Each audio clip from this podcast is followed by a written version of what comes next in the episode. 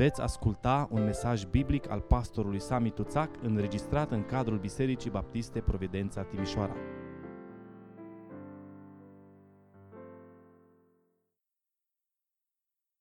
În Efeseni, capitolul 5, versetul 20, Apostolul Pavel spune, mulțumiți totdeauna lui Dumnezeu Tatăl pentru toate lucrurile în numele Domnului nostru Isus Hristos.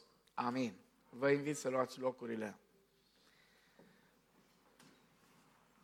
Unul din lucrurile care ne bucură foarte mult ca și biserică și personal mă bucură pe mine ca păstor este că sunt și copiii cu noi. Asta e obiceiul nostru, la sărbători copiii sunt împreună cu noi. Și m-am bucurat să-i văd cântând, mă bucur să-i văd cum își iau notițe la predică, cum sunt atenți, cum sunt cuminți. E ceva extraordinar de frumos. Și de asemenea, uh, nu vreau să uit că mai uiți la vârsta asta anumite lucruri. Apreciem foarte mult decorul uh, și de aici, uh, și de afară, și de prin curte, și de peste tot. Uh, vreau să mulțumim celor care ieri, după masă, au venit aici, unii au stat ore mai multe, alții mai puține, fiecare cât a putut să stea și au slujit, unii încă slujesc și acum pe afară. Cred că merită și ăștia un ropă de aplauze, așa că Domnul să-i binecuvinteze. Mai mult de atât decât să le mulțumim, noi nu putem răsplăti, dar Domnul poate să facă mai mult decât noi. Spuneam la început, pentru creștini, mulțumirea nu trebuie să fie cumva capsulată în cuprinsul unei singure zile. De fapt, Noul Testament indică mulțumirea și gratitudinea ca fiind modul în care creștinul este chemat să interpreteze zilnic partitura propriei vieți. Sigur, unul din mesajele cele mai grăitoare în sensul acesta este eh, tocmai versetul care l-am citit din Efeseni, unde Pavel încurajează biserica din Efes și spune mulțumiți lui Dumnezeu Tatăl pentru toate lucrurile în numele Domnului nostru Isus Hristos. Însă, spuneam eh, tot la început, chiar dacă mulțumirea trebuie să fie un mod de viață eh, și trebuie ca eh, atitudinea aceasta să o cultivăm zilnic, să știți, nu poți să fii mulțumit și nici mulțumitor, o să vedem care e diferența, dacă nu lucrezi la asta. Apostolul Pavel spune la un moment dat în Filipeni, m-am deprins să fiu mulțumit. M-am deprins, adică m-am învățat. Nu eram așa, dar m-am învățat. Știu să trăiesc în belșug și știu să trăiesc în lipsuri. M-am învățat cu vremuri bune, cum zicea Cristi, cu soare, cu frumos, dar m-am învățat și când sunt furtuni. M-am deprins cu asta. Mulțumirea se deprinde, se învață, nu ne naștem așa. Noi de obicei suntem nemulțumiți, din firea noastră suntem egoiști. Da? Doar când plecăm din lumea asta, plecăm cu mâinile așa. Când venim și tot restul vieții, uitați-vă la copilașii mici. Așa vin.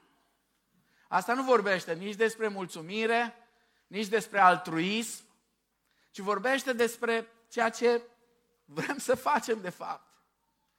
Cu toate că suntem chemați să ne dezvoltăm această atitudine de mulțumire, nu e nimic greșit în a avea zile speciale în care să îi mulțumim lui Dumnezeu, în care să ne adunăm la oaltă, așa cum se aduna și poporul Israel în vechime. Erau chemați să vină împreună ca să recapituleze ceea ce Dumnezeu a făcut pentru ei. De fapt, și când ne apropiem de cina Domnului, noi de fiecare dată recapitulăm tot ceea ce Dumnezeu a făcut pentru noi în Hristos, pentru noi și pentru mântuirea noastră. Sigur, de ziua mulțumirii, de această zi care o numim uneori și ziua roadelor, pentru că mulțumirea asta din ziua de astăzi are de-a face cu roadele care Dumnezeu ni le-a dat și în anul acesta. Faptul că vedem toate astea aici ne aduce aminte că Dumnezeu și în anul acesta ne-a purtat de grijă. Că așa cum ne rugăm pâinea noastră, cea de toate zilele, dă-ne nouă astăzi, El ne-a dat-o și continuă să ne o dea în fiecare zi.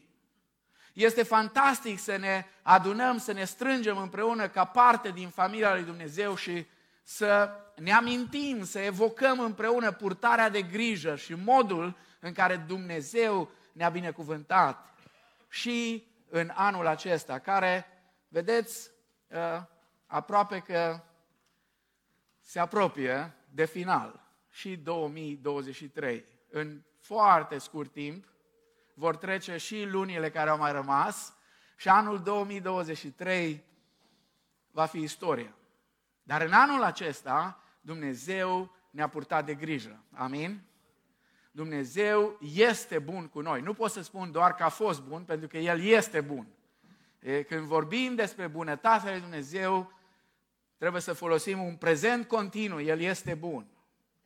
Adevărul este că un om trebuie să fie mai întâi mulțumit, mulțumit cu el și de el, pentru a deveni mai apoi mulțumitor.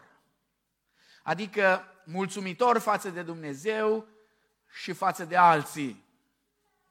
A fi mulțumit este o trăire sufletească, este o stare interioară a sufletului.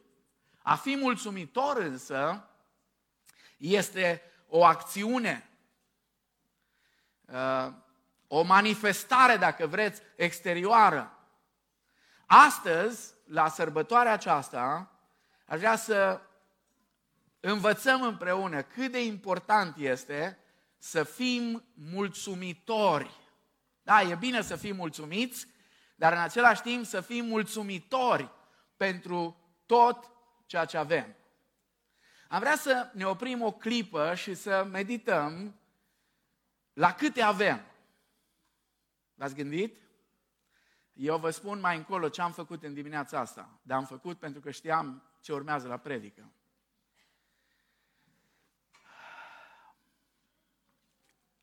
Suntem sănătoși, cei mai mulți dintre noi. E adevărat că nu toți, dar cei mai mulți dintre noi suntem sănătoși.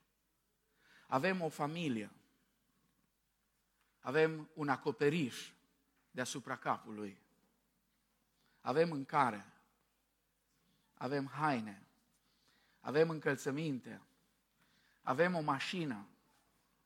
Avem telefoane. Unii deja le aveți, alea care nici nu au apărut încă.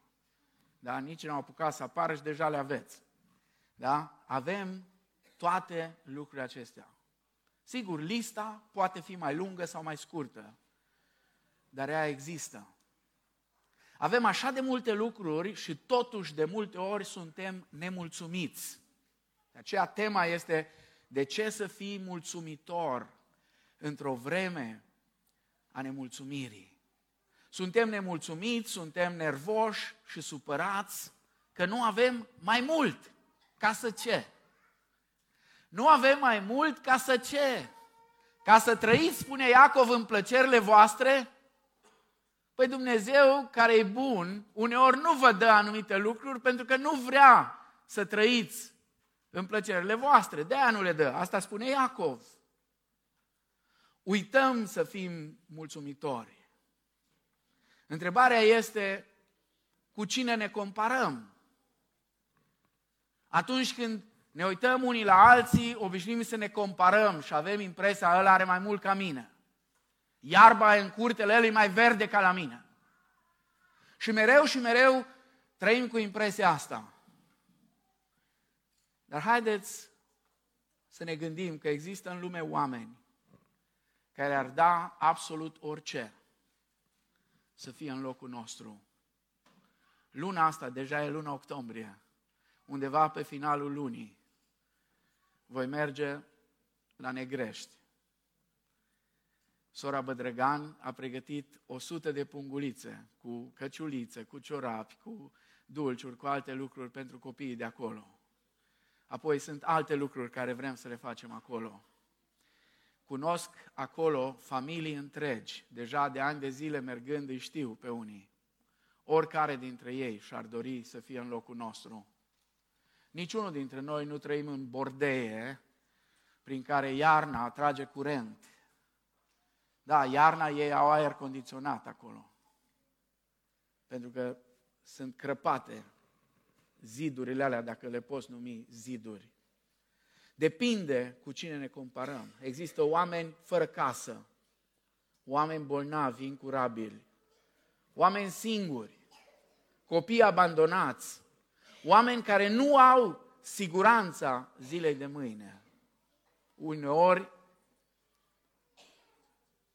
uităm să ne uităm în jurul nostru și suntem prea preocupați de ceea ce facem, prea concentrați pe noi. În contrast cu nemulțumirea, care da, este, se simte în societate, la toate nivelele. Este o nemulțumire. Și se vede asta, nu e doar la noi, nu e doar în România, este peste tot.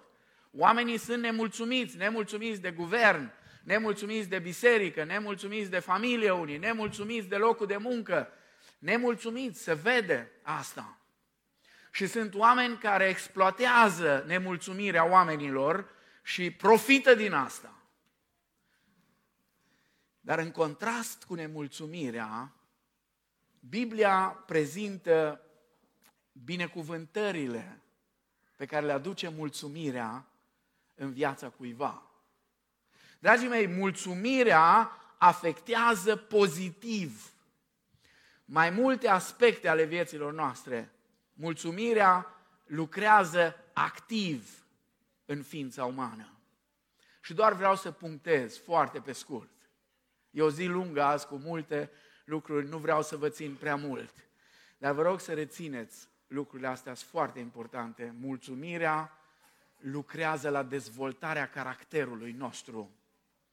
În epistola către Romani, la capitolul 5, versetele 3 și 4, Apostolul Pavel spune, ba mai mult, ne bucurăm chiar și în necazurile noastre. Nu ne bucurăm de necazurile noastre, nu, nu ne bucurăm de necazurile noastre, dar ne bucurăm în necazurile noastre, că știm că necazul aduce răbdarea, răbdarea aduce biruință în încercare, iar biruința aceasta aduce nădejde. Ce înseamnă asta? Înseamnă dezvoltarea caracterului nostru. Caracterul nu se dezvoltă în lene și în a nu face nimic și în a, avea confortul maxim. Nu, caracterul se dezvoltă în probleme. Caracterul se vede atunci când treci prin furtuni. Caracterul se întărește atunci când treci prin încercări și prin necazuri, spune Apostolul Pavel. Apoi, un al doilea lucru, mulțumirea lucrează la trăirea în voia lui Dumnezeu. 1 Tesaloniceni, capitolul 5, cu versetul 18, spune Pavel, mulțumiți lui Dumnezeu pentru toate lucrurile, căci aceasta este voia lui Dumnezeu în Hristos Iisus cu privire la voi. Noi am crescut într-o familie modestă, chiar foarte modestă. Dar niciodată nu ne-a lipsit absolut nimic.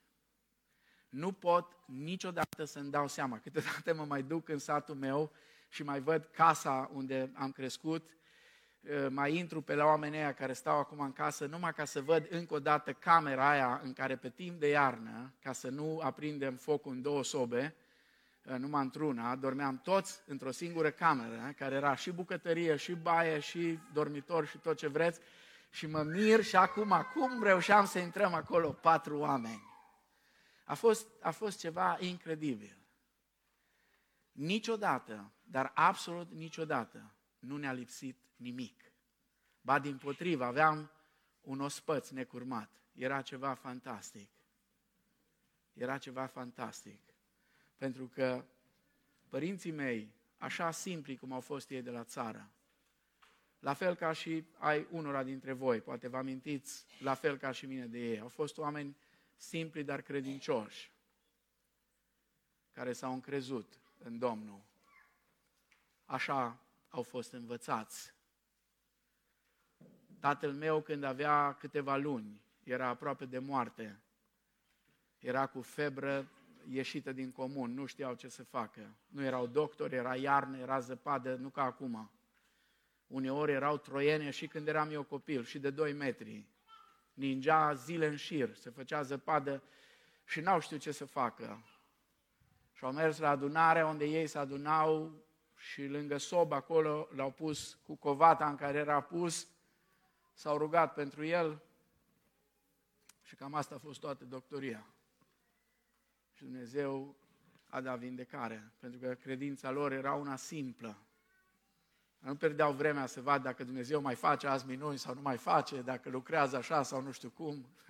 Nu, pur și simplu se uitau în Scriptură și Scriptura spune, dacă e cineva dintre voi bolnav, să meargă prezbiterii bisericii să lungă cu un de lemn să roage pentru el. Care e problema? Așa atât au știut. Mulțumirea lucrează în noi încredere în Dumnezeu. Și încă ceva, mulțumirea lucrează în noi înțelepciune. Dați-mi voie să vă spun ceva. Cred că generația de astăzi este una dintre, nu una, sigur, sigur este cea mai informată generație de când există lumea. Cea mai informată generație. Azi dimineață când se plecăm la biserică mi-a spus Darius, știi ce s-a întâmplat în India, nu știu ce virus și așa mai departe, nici n-auzisem. Deja ăștia știu, India, chestia, aia, aia, aia, tot felul. Sunteți foarte inteligenți. Noi, cei din generația mea, suntem un fel de, de, de, de Auslander în lumea asta tehnică în care voi lucrați, în, în zona internetului și tot ce înseamnă asta. Dar știți care e problema? Există o discrepanță enormă între inteligența care o aveți și informația care o aveți și înțelepciune. Aici e problema. Aici e problema. Mulțumirea lucrează la noi sau lucrează în noi înțelepciune. Nu o să găsiți în nicio școală, în nicio universitate un curs despre înțelepciune. Dar Scriptura spune frica de Domnul. Respectul față de Domnul, reverența față de Domnul este începutul înțelepciunii. Spune aici, e, e un episod extraordinar în Iosa 22 cu 33. Atunci când fiii lui Ruben și a lui Gad s-au dus în partea cealaltă de Iordan și au făcut ei acolo un altar, așa cum au văzut aici, cu scopul ca să își amintească și copiii lor și să vadă. Iar cei din partea asta la alta au interpretat greșit și au crezut că ăștia vor să se rupă, să facă nu știu ce și au vrut să meargă să se bate cu ei și să uh, rezolve problema. Uh, și au trimis totuși niște oameni acolo, au aflat despre ce e vorba și spune copiii lui Israel au rămas mulțumiți. După ce au auzit explicațiile, au rămas mulțumiți, au binecuvântat pe Dumnezeu și n-au mai vorbit să se suie în armați ca să pustiască țara pe care o locuiau fiii lui Ruben și fiii lui Gad. Știți, uneori, cu toată inteligența care o avem, suntem înfierbântați și repede avem replici pentru absolut orice. Poate cu vremea, cu timpul, vine și înțelepciunea. Cei din Israel au vrut rapid să rezolve problema. Dar după ce au văzut toate lucrurile, după ce au cântărit cum stau lucrurile, au primit înțelepciune de la Dumnezeu și nu s-au mai suit, nu s-au mai vorbit să se suie împotriva fraților lor. Câteva concluzii, câteva lecții uh, în această zi în care avem ocazia deosebită să-i mulțumim lui Dumnezeu. Vreau să închei cu trei lecții nu foarte ușoare într-o vreme ca asta. Prima, există uneori vremuri mai grele, vremuri de criză, vremuri în care lucrurile se împuținează și binecuvântările pare că lipsesc. Avem încă de învățat că providența lui Dumnezeu lucrează uneori prin pierderi. Da, Dumnezeu în providența Lui uneori lucrează prin pierdere. Că există o slujire pentru noi prin lipsă și pierderea lucrurilor și că El ne dă uneori darul de a nu avea nimic. Da, uneori Dumnezeu ne dă darul acesta de a nu avea nimic. De fapt, instabilitățile materiale ale vieții fac ca viețile noastre să fie stabile din punct de vedere spiritual. Vă amintiți de Ilie care stătea la pârâul cherit, stătea acolo pe gânduri și apa curgea și mai bea de acolo, mai aduceau corbii mâncare și spune, dar după câteva vreme pârâul a secat. Și aceasta poate fi istoria zilelor noastre de ieri, de astăzi și poate o profeție a zilelor noastre de mâine. Într-un fel sau altul, toți trebuie să învățăm diferența dintre a te încrede în dar și a te încrede în dăruitor. Uneori suntem atât de fascinați de darurile care Dumnezeu ni le dă, încât uităm cine este dăruitorul. Cine ni le-a dat? Ori de câte ori pârâul nostru pământesc sau orice altă resursă exterioară seacă, lucrul acesta este îngăduit ca să învățăm că speranța și ajutorul nostru sunt în Dumnezeu care a făcut cerurile și pământul. Și acum vă spun ce am făcut eu dimineață. Pentru că urma să vă întreb ce ar fi să te trezești mâine având doar lucrurile pentru care ai fost mulțumitor astăzi? Și atunci, pentru că știam că o să spun asta, m-am pus dimineață și am mulțumit Domnului pentru familie, pentru copii, nepoate, tot, tot, tot ce știam eu mai bine și tot ce uh, lucrurile care n-aș vrea sub nicio formă să rămân fără ele. Ce ar fi să ne trezim mâine să avem doar lucrurile pentru, pentru care astăzi suntem mulțumitori. E o întrebare grea, pentru că de multe ori, în loc să fim mulțumitori, suntem frustrați, ne comparăm cu alții. Suntem oameni care prețuim un lucru după ce îl pierdem. Ne dăm seama ce importantă este sănătatea atunci când nu avem. Realizăm ce importantă e familia atunci când nu mai este lângă noi lucruri care ni se par normale, sunt cele pentru care ar trebui să fim cel mai mulțumitor. A doua lecție. Chiar dacă vremurile uneori sunt grele, Dumnezeu ne copleșește adesea cu binecuvântările Lui. În Geneza, capitolul 32, cu versetul 10, e ceva extraordinar. Iacov se întorcea acasă, înapoi, de la Laban se întorcea extrem de bogat, extrem de bogat, cu o casă plină de copii, însă urma să se întâlnească cu Esau, cel de care fugise. Și au zis ce îi spune lui Dumnezeu, ce eu sunt prea mic pentru toate îndurările și pentru toată credincioșia pe care ai arătat-o față de robul tău. Cam așa ar trebui să fim fiecare dintre noi, uitându-ne la anul 2023, care vă spuneam, mai sunt octombrie, noiembrie și decembrie, mai sunt doar trei luni din anul acesta. Ar trebui să ne uităm la modul extraordinar în care Dumnezeu ne-a binecuvântat și în anul acesta să ne rugăm lui Dumnezeu ca în ciuda nemulțumirii și necredincioșiei noastre să fie îndurător, să fie plin de har față de noi. Să ne rugăm ca Dumnezeu să fie îndelung răbdător față de noi și să ne dăruiască pocăință adevărată.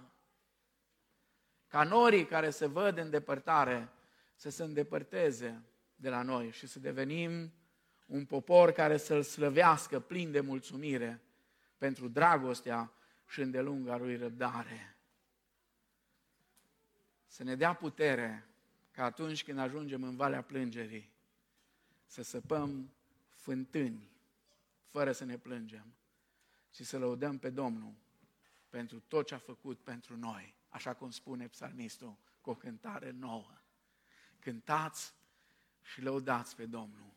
Cântați o cântare nouă. Și ultima lecție. Poate că nu e chiar dificil să-i mulțumești lui Dumnezeu pentru protecție, pentru răspunsuri la rugăciuni, pentru dragoste, pentru cuvânt, pentru mântuire sau pentru binecuvântări materiale. Dar știi care e cea mai mare provocare pentru noi? Cea mai mare provocare este să fii mulțumitor, să-i mulțumești lui Dumnezeu în toate circumstanțele.